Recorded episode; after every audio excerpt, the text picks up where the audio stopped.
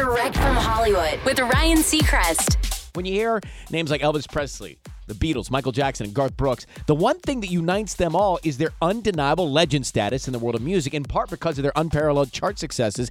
And now they got company. Taylor Swift just tied Michael Jackson for the fourth most weeks ever at number one on the Billboard 200 album charts.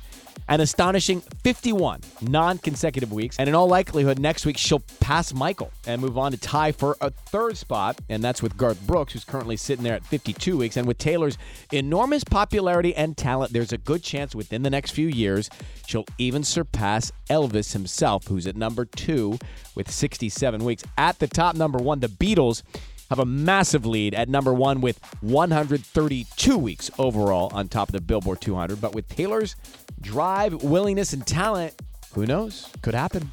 That's direct from Hollywood.